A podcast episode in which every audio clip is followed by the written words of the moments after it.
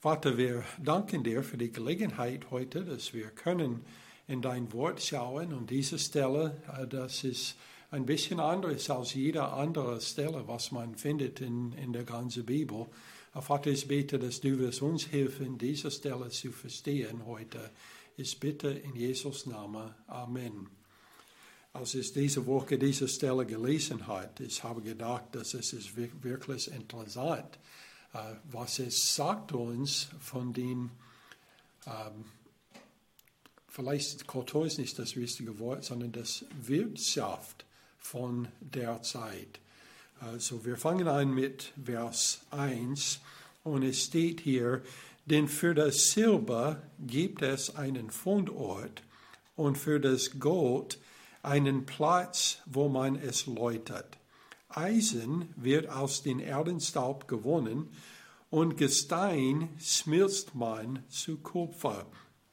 Also ähm, diese ersten beiden Versen sind so eine Einführung in das Thema äh, dieses Gedichts, aber man findet das Thema nicht in diesen beiden Versen. Also es ist nicht verraten, was das Thema ist. Es ist trotzdem eine Einführung. Hier ist Sachen, die sind ziemlich schwierig zu finden. Die sind alle äh, Sachen, die viel Wert hat, äh, wenn man äh, die hat. Äh, also in verschiedenen Alter, die Wert ist äh, anderes. Also als ich ein Kind war, man sagt, das Gold war der Sache, der äh, am meisten Wert hat. Jetzt gibt es eine andere Metall, was hat noch mehr Wert. Äh, aber das war nicht bekannt zu dieser Zeit, als Hiob das geschrieben hat. Äh, aber Silber und Gold sind die zwei Sachen, die man sagen hat den meisten Wert. Äh, aber dann, da war auch Eisen und ähm, es steht hier Kupfer. Die hätten das übersetzen als Erz können, denn das war die Sachen, von denen Waffen gemacht wurden und auch Werkzeuge, auch zu der Zeit Hiobs. Ich weiß, äh, dass heute die äh, versuchen, die Geschichte so vor, äh, die, Vorgeschichte zu regeln und die sagen, dass es gibt eine Zeit, wo man hat gelernt, wie man Erz macht. Und dann es gab später eine Zeit, wo man hat gelernt, wie man Eisen macht. Und so die sagen, dass es gibt diese Altaren, die man so nach diesen Sachen nennen kann. Aber von unserer Bibel, wir wissen, dass äh, äh, die haben diese Sachen schon vor der Sintflut gehabt. Äh, und da sie dies vor der Sintflut gehabt hat, äh, wir können nicht in Wirklichkeit eine vor Vorgeschichte finden, wo diese Sachen nicht gibt, außer der Bibel. Denn die waren schon vor der Sintflut. So, ähm, die, die vier Metalle, die hier gefunden sind, haben mehrere Gemeinsamkeiten. Erstens, sie müssen alle in der Erde gesucht werden. Also man geht nicht einfach draußen und schaut auf den Pferd und sagt, ah, da ist Gott, jetzt nehmen wir das. Äh, man muss es suchen, es ist nicht leicht zu finden. Äh, also wenn es gibt eine wirklich große Menge da, wo man äh, sucht. Es ist eine Menge Arbeit, die dann aus der Erde zu holen. Ich denke an die Eisen hier. Es gibt einen Berg in Mitte von Alabama. Es heißt Red Mountain. Es ist die, Erde da ist eine dunkelrote Farbe, denn es ist also sehr reich an Eisen. Aber man würde nie denken, ich gehe einfach da mit einem Schaufel, nehme ein bisschen und dann habe ich also Stahl. Also es ist nicht so leicht. Äh, es ist eine Menge Arbeit, das vom, wie es gefunden ist in der Erde, bis es zu etwas, was man nutzen kann. Es ist eine Menge Arbeit.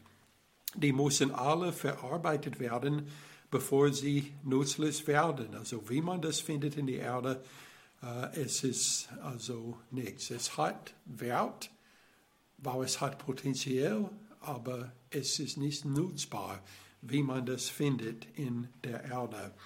Sie haben alle großen Wert, wie es schon gesagt hat, äh, weshalb es sich lohnt, sie zu suchen, abzubauen und zu veredeln. Eine Menge Arbeit, aber auch in den Uhrzeit.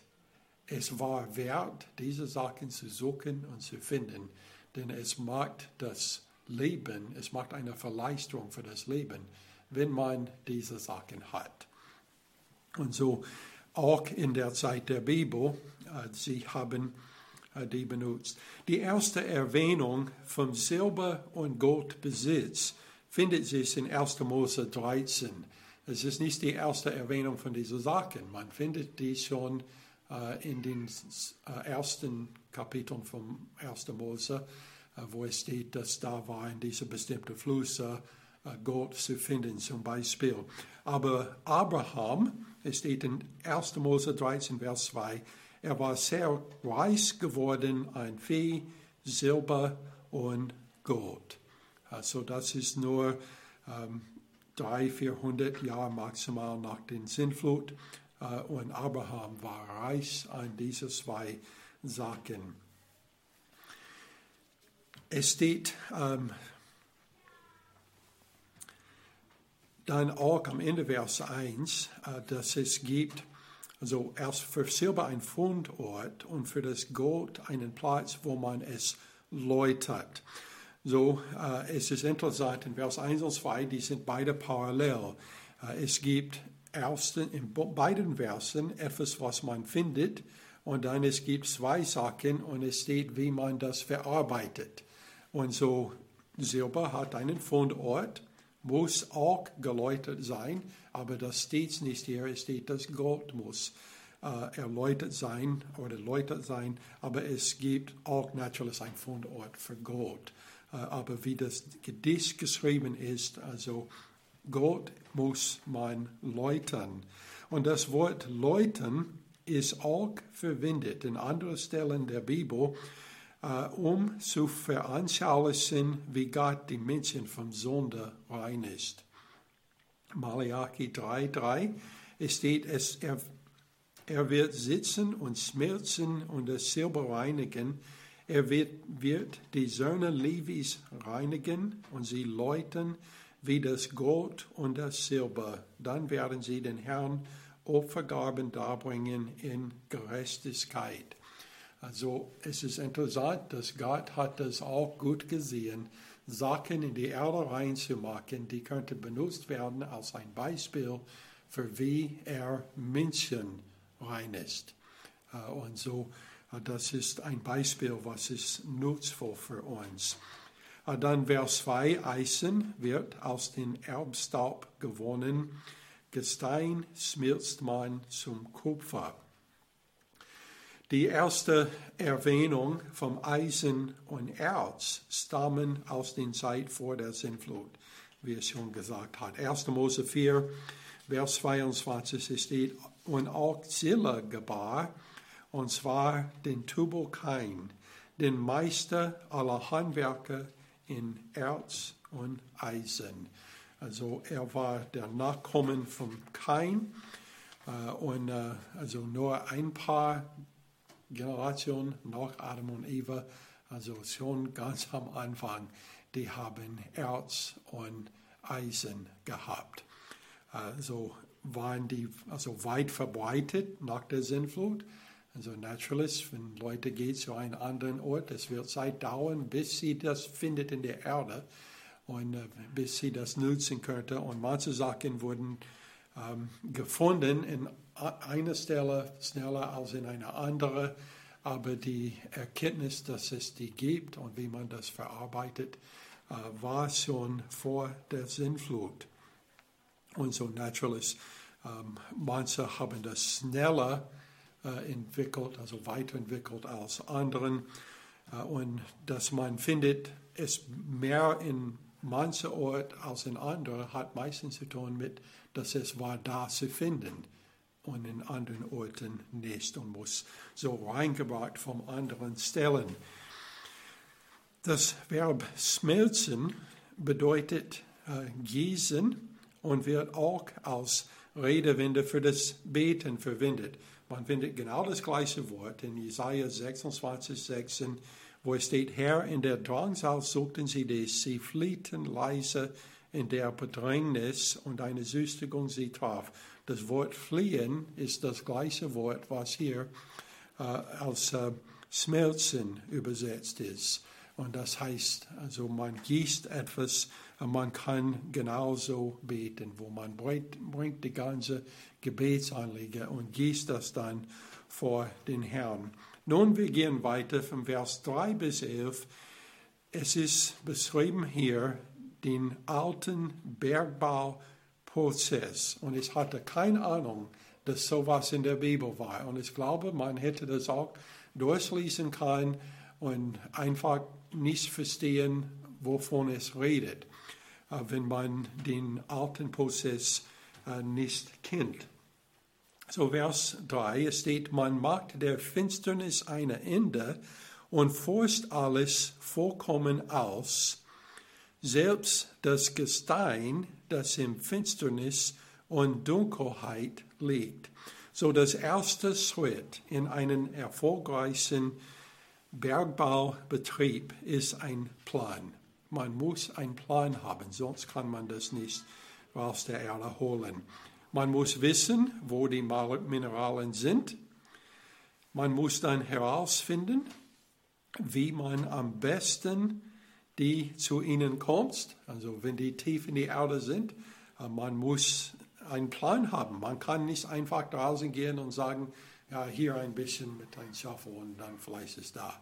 Also man muss einen, einen richtigen Plan haben. Äh, man muss auch wissen, wie sie ähm, von ihrer Umgebung zu trennen ist. Also wenn man findet das dann tief in die Erde, aber es ist in Stein, also wie kann man das also abbrechen, damit man das ausholen äh, kann. Äh, und man muss äh, wissen, wie man die dann an die Oberfläche bringt. Ja, schon, du findest äh, Gold und es ist 100 Meter unter die Erde und du hast es da, aber wie bringst du das wieder hoch? Also das muss auch ein Teil von dem Plan sein. Äh, und äh, du musst auch bestimmen, welche Ausrüstung benötigt wird, um alle diese Aufgaben zu erfüllen. Wenn man keinen Plan hat, man wird nicht den Sachen also zu den Oberfläche kriegen, damit man die dann weiterverarbeiten kann und nutzen. So er sagt, man macht der Finsternis ein Ende und forscht alles vollkommen aus. Alles, was gebraucht äh, wird. Selbst das Gestein, das in Finsternis und Dunkelheit liegt. Warum liegt es in Finsternis und Dunkelheit? Weil es ist unter der Erde. Und also wenn man mal in eine Höhle gelaufen ist oder eine Mine, man wisst, dass es ist dunkel dort. Und so äh, ist es in Finsternis und Dunkelheit. Vers 4. Einen Schacht bricht man auf von da aus, wo man wohnt. Wie vergessen, ohne ihre Füßen aufzusetzen, baumeln und schwanken sie weit weg von den Menschen. Also man könnte das lesen und, keine Ahnung haben, wovon es redet. Äh, aber wenn die eine Mine äh, gebaut hat, die haben zuerst einen Schach gebaut. Und äh, diese wurde gemacht, indem sie haben die Menschen wohnten gelassen in einen Korb. Und als die geht wohnten, dann die, ähm, also mit ihren Werkzeugen, die machen die Sachen damit sie könnten dann mit dem Korb wieder rausgeholt werden, machen das dann immer tiefer äh, und die suchen die ganze Zeit äh, noch Sachen, die wert sind äh, und äh, die machen also immer weiter. Ähm, die haben das gemacht, also für mehreren Gründen. So manchmal, sie haben Wasser gesucht, wenn die brauchen Wasser und es ist trocken oben die haben begraben, um Wasser zu finden. Aber wenn die finden dann andere Sachen, die wert waren, die haben die auch dann äh, geholt. So es war äh, etwas, was oft gemacht wurde, auch in den sehr alten Zeit. Vers 5 dann steht, aus der Erde kommt zwar Speise hervor, aber unter ihr ist wie vom Feuer durchwühlt. Und so, als ich das zuerst gelesen habe, ich habe gedacht an einen Vulkan. aber das ist nicht der Sache. Ähm, es steht also normalerweise kommt man Speise aus der Erde, also man pflanzt Sachen, Kartoffeln oder Tomaten oder Mais und es kommt äh, vor. Äh, aber er sagt, unter der Erde ist wie vom Feuer durchs Wort. Und das war, wie sie die, die Steine da unten geknackt hat, damit sie entfernt werden kann. Die haben den, den Schacht gebaut und haben dann ein sehr heißes Feuer unten gebaut und lasst es brennen, manchmal für Tage lang. Und dann äh, lösen das mit Wasser, damit es schnell gekühlt wird. Äh, und äh, dann die große Stein, also den Felsen, ist nun kleinerer Stein, die könnten dann abgeholt, ausgeholt werden. Und das ist, was hier beschrieben ist. Unter ihr ist wie vom Feuer durchwut. Hitze, nee, das habe ich schon gesagt. Vers 6. Äh, ihr Gestein ist der Fundort des Saphirs und Goldstaub ist in ihr. Also diese sind einfach Beispiele, wonach der Bergmann sucht. Also es gibt viele Möglichkeiten, was darunter gefunden werden kann. Äh, hier ist nur ein paar Beispiele. Dann Vers 7, ein Pfad ist, den kein Raubvogel kennt und den auch das Auge des Hab habest nicht erspäht. Denn auch das stolze Wild nichts betreten hat, auf den der Löwe nichts geschritten ist. Also warum kennt der Raubvogel das nicht? Also man würde denken, der Raubvogel kann überall, äh, aber er hat keine Ahnung, was unter der Erde ist äh, und würde auch nicht gern äh, da drin gehen, denn es ist dunkel da. Und die wilde Tiere, die sind auch nicht da drin, äh, denn es ist eine, eine neue Mine. Vers 9, der Mensch streckt seine Hand nach dem Felsgestein aus, wühlt die Berge um vom Grund auf. Er treibt Stollen in die Felsen und sein Augen erfasst alles, was kostbar ist. Die Ströme hat er eingedämmt, damit sie nicht durchsickern, und er bringt das Verborgene hervor ans Licht. Also das ist eine Menge gefährlicher und zeitraubender Arbeit. Äh, aber es wird alles gemacht, um Sachen, die viel Wert haben, zu holen aus der Mine. Und die verschiedenen Sachen, die hier äh, erklärt wird, also wie die die Sachen, also die Steine bricht und alles und auch manchmal muss äh, Ströme eindämmen, damit das Wasser nicht reinfließt. Äh, denn man findet in vielen Bereichen, also hier, es gibt ein ziemlich niedriges Wasser schon. Also wenn man hier 100 Meter äh, runtergehen muss, äh, dann mu man muss eine Pumpe oder etwas haben, damit das nicht mit Wasser geführt wird. Und die haben Wege gefunden, auch in der Zeit vom Hiobs. Und wir glauben, Hiob ist der älteste Buch der Bibel. Auch in seiner Zeit, die haben die Technologie, das zu schaffen. Also ich habe mit Marcia diese Woche geredet über das. So eigentlich Menschen heute meinen, dass wir sind die klugsten, was je gegeben hat auf Erde. Aber in Wirklichkeit wir sind wahrscheinlich die dummsten. Denn wir können diese Sachen heute nicht tun, ohne die Geräte, die wir haben, die das leisten macht. Äh, in der Zeit, die haben gewusst, wie man das machen könnte.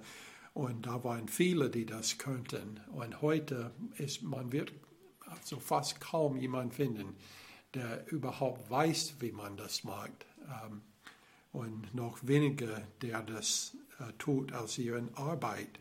Aber es wurde gemacht, also sehr viele Mühe wurde gegeben, Gold und Silber und Eisen und Kupfer und viele verschiedene Steine aus den Erde zu holen.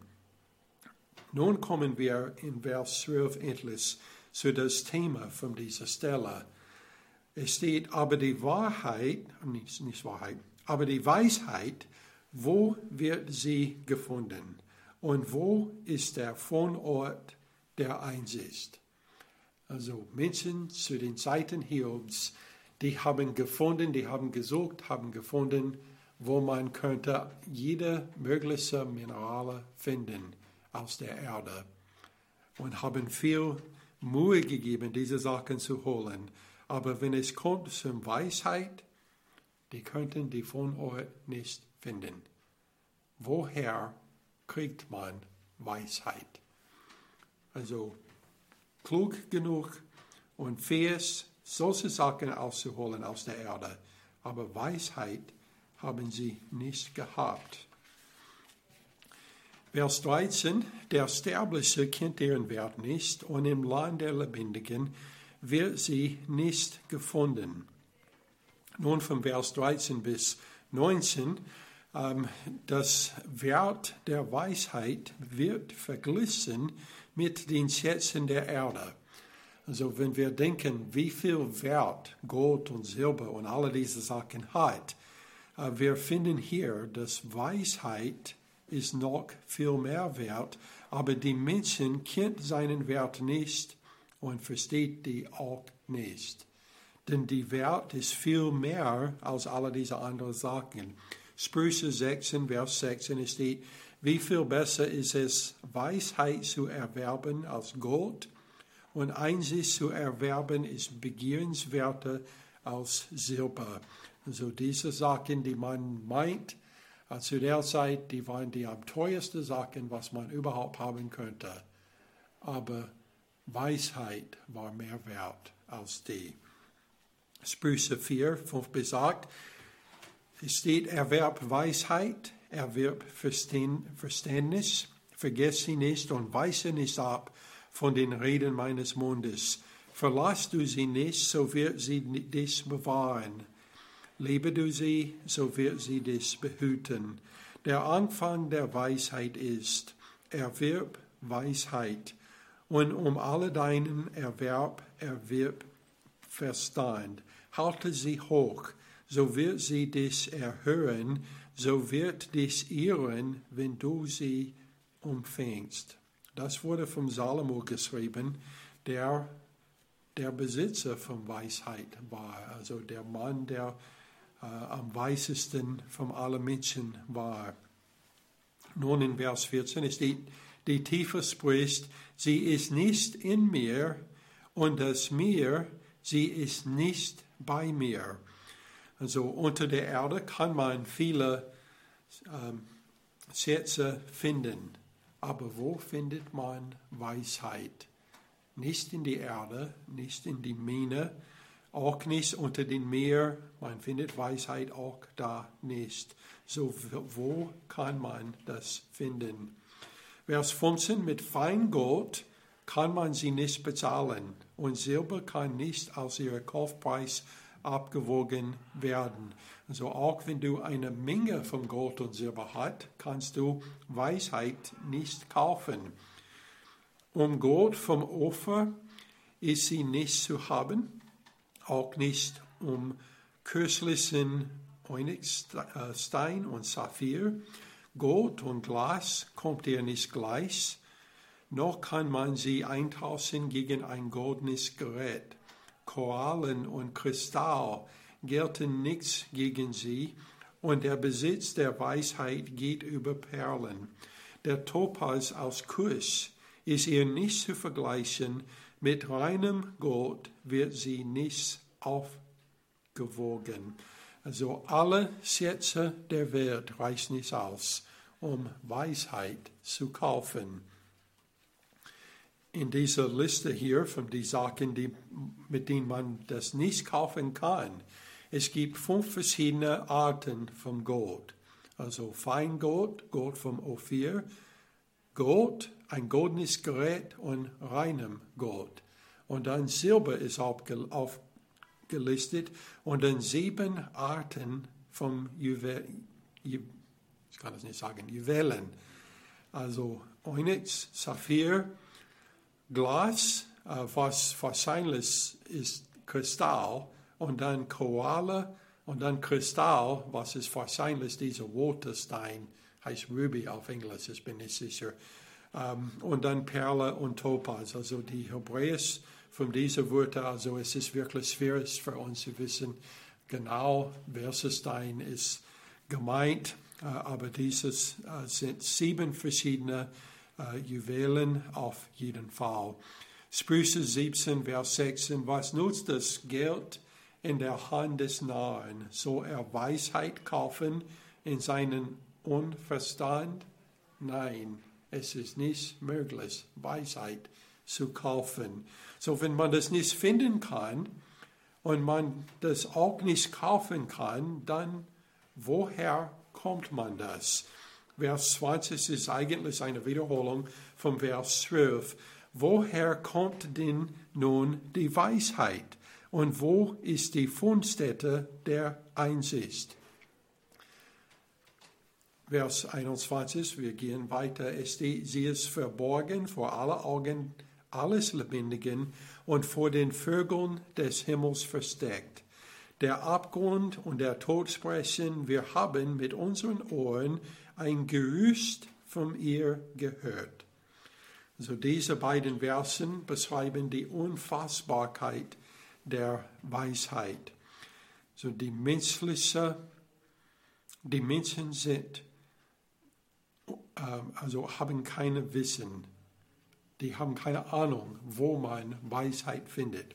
So wir sehen die menschliche Unwissenheit der Weisheit und dann wir sehen die Blindheit der Natur gegenüber der Weisheit. Also die Vögel des Himmels können das auch nicht finden. Und dann es gibt auch hier die mögliche Weisheit im Totenreich. Aber dann ist es schon zu spät, etwas Gutes zu tun, wenn es geht in den Totenreich. Also es war aber nur ein Gerüst. Vers 23. Gott hat Einsicht in ihrem Weg und er kennt ihre Fundstätte. Denn er schaut bis zu den Enden der Erde und sieht alles, was unter dem Himmel ist. So, wir haben schon gesehen, dass es ist nicht zu finden in einer Mine oder unter der Erde. Es ist nicht zu kaufen und also Menschen, Natur und auch in den Totenreich findet man das nicht. Aber endlich, wir finden jemanden, der weiß, wo man es zu finden ist. Und das ist Gott. Gott ist der Einzige, der die Wege der Weisheit kennt und weiß, wo sie zu finden ist. Denn er allein ist allwissend. Sprüche 8, Vers 22. Es steht, der Herr besaß mich am Anfang seines Weges, ehe er etwas machte vor aller Zeit. Also vor Gott überhaupt etwas gemacht hat. Er hat Weisheit schon gehabt. Vers 25, als er dem Wind sein Gewiss gab und die Wasser abwog mit einem Maß, als er den Regen sein Gesetz bestimmte und den donnernden Unwetter seinen Weg, da hat er sie gesehen und verkündigt, sie bestätigt und ergründet. Was hat er gesehen, verkündigt, bestätigt und ergründet? Weisheit. Gott hat Weisheit und durch seine Weisheit hat er die Erde geschaffen. So Himmel und Erde wurden nach Gottes unendliche Weisheit erschaffen. Sprüche 3, 19 bis 20. Der Herr hat die Erde durch Weisheit gegründet und die Himmel durch Einsicht befestigt. Durch seine Erkenntnis brachen die Fluten hervor und träufelten die Wolkental herab. Nun kommen wir zu dem Hauptpunkt dieses Gedichts und das ist das letzte Vers, Vers 28. Und er sprach zu den Menschen, siehe, die Furcht des Herrn, das ist Weisheit und vom Bösen weißen, das ist Einsicht. Wo findet man Silber und Gold und Eisen und Erz und alle diese anderen Wertsachen? Man findet die alle in der Erde. Aber Weisheit findet man in der Erde nicht. Weisheit ist die Furcht des Herrn. Wenn man Weisheit hat, dann fürchtet man den Herrn. Und wer den Herrn nicht fürchtet, der hat offensichtlich keine Weisheit. Da Gott der Besitzer von Weisheit ist, ist es Weisheit, ihn zu fürchten. Psalm 111 und Vers 10 ist die, die Furcht des Herrn ist der Anfang des, der Weisheit. Sie macht alle einsichtig, die sie befolgen. Sein Ruhm bleibt ewiglich bestehen. Also der Anfang der Weisheit, wenn man anfangen möchte, Weisheit zu haben, fürchte den Herrn. Sprüche 9 Vers 10, die Furcht des Herrn ist der Anfang der Weisheit und die Erkenntnis des Heiligen ist Einsicht. Also ihn zu erkennen ist Weisheit. Jesaja 33 Vers 5 bis 6. Der Herr ist erhaben, ja, er wohnt in der Höhe. Er hat Zion mit Recht und Gerechtigkeit erfüllt und du wirst sichere Seiten haben, eine Fülle vom Heil, Weisheit und Erkenntnis. Die Furcht des Herrn, die wird Zions Schatz sein. Also in der zukünftigen Reich, es wird Weisheit geben, da in Zion, also den Hauptstadt. Und warum wird Weisheit da sein? Denn Jesus Christus wird da sein. Und jeder kann zu ihm gehen und Weisheit finden. Den Gottlosen mangelt es jedoch an Weisheit.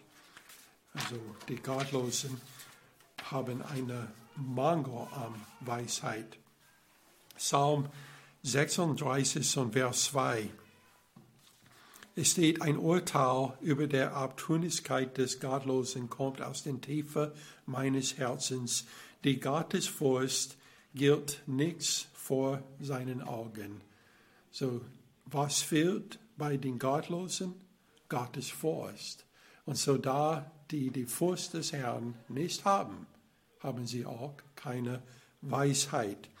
1. Korinther 1, Vers 21 ist die, denn die Welt durch ihre Weisheit Gott in seiner Weisheit nicht erkannte, gefiel es Gott durch die Torheit der Verkündigung, diejenigen zu retten, die glauben dann in Vers 18 steht, denn das Wort vom, vom Kreuz ist ein Torheit denen, die es verloren gehen.